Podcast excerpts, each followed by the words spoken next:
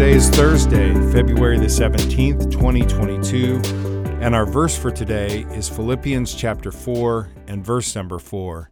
And it says, Rejoice in the Lord always. Again, I will say, Rejoice. You know, on the surface, this seems to be a rather absurd verse in a sense, and a, and a crazy command, really, that I'm supposed to rejoice in the Lord always. We are in a world that is surrounded by difficulty and pain and evil and just a lot of bad things in general.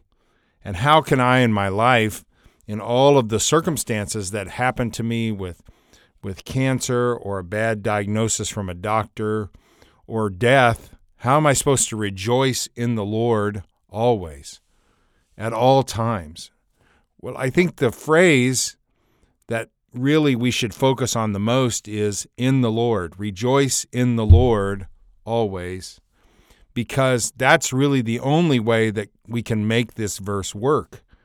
If my focus is on the Lord, then in spite of whatever I face, I can have joy. So when I experience the death of a loved one and and my heart is sad and I miss that person that's not going to be here, now for the rest of my life.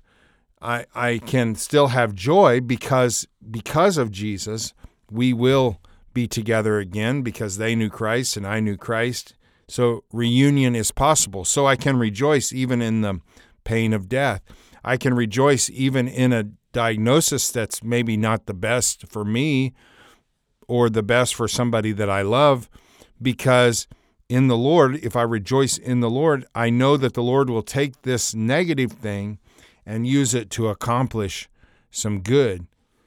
And so, whatever you're going through in life, you can find reasons to rejoice if your focus is in the Lord.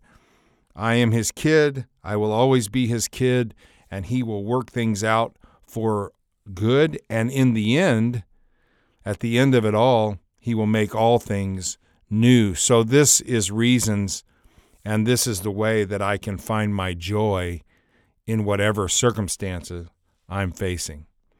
Jesus, thank you for all you've done for us. Thank you that you give us reasons to have joy. Help us to stay focused on you, particularly when life gets hard. We pray this in your name, Jesus. Amen.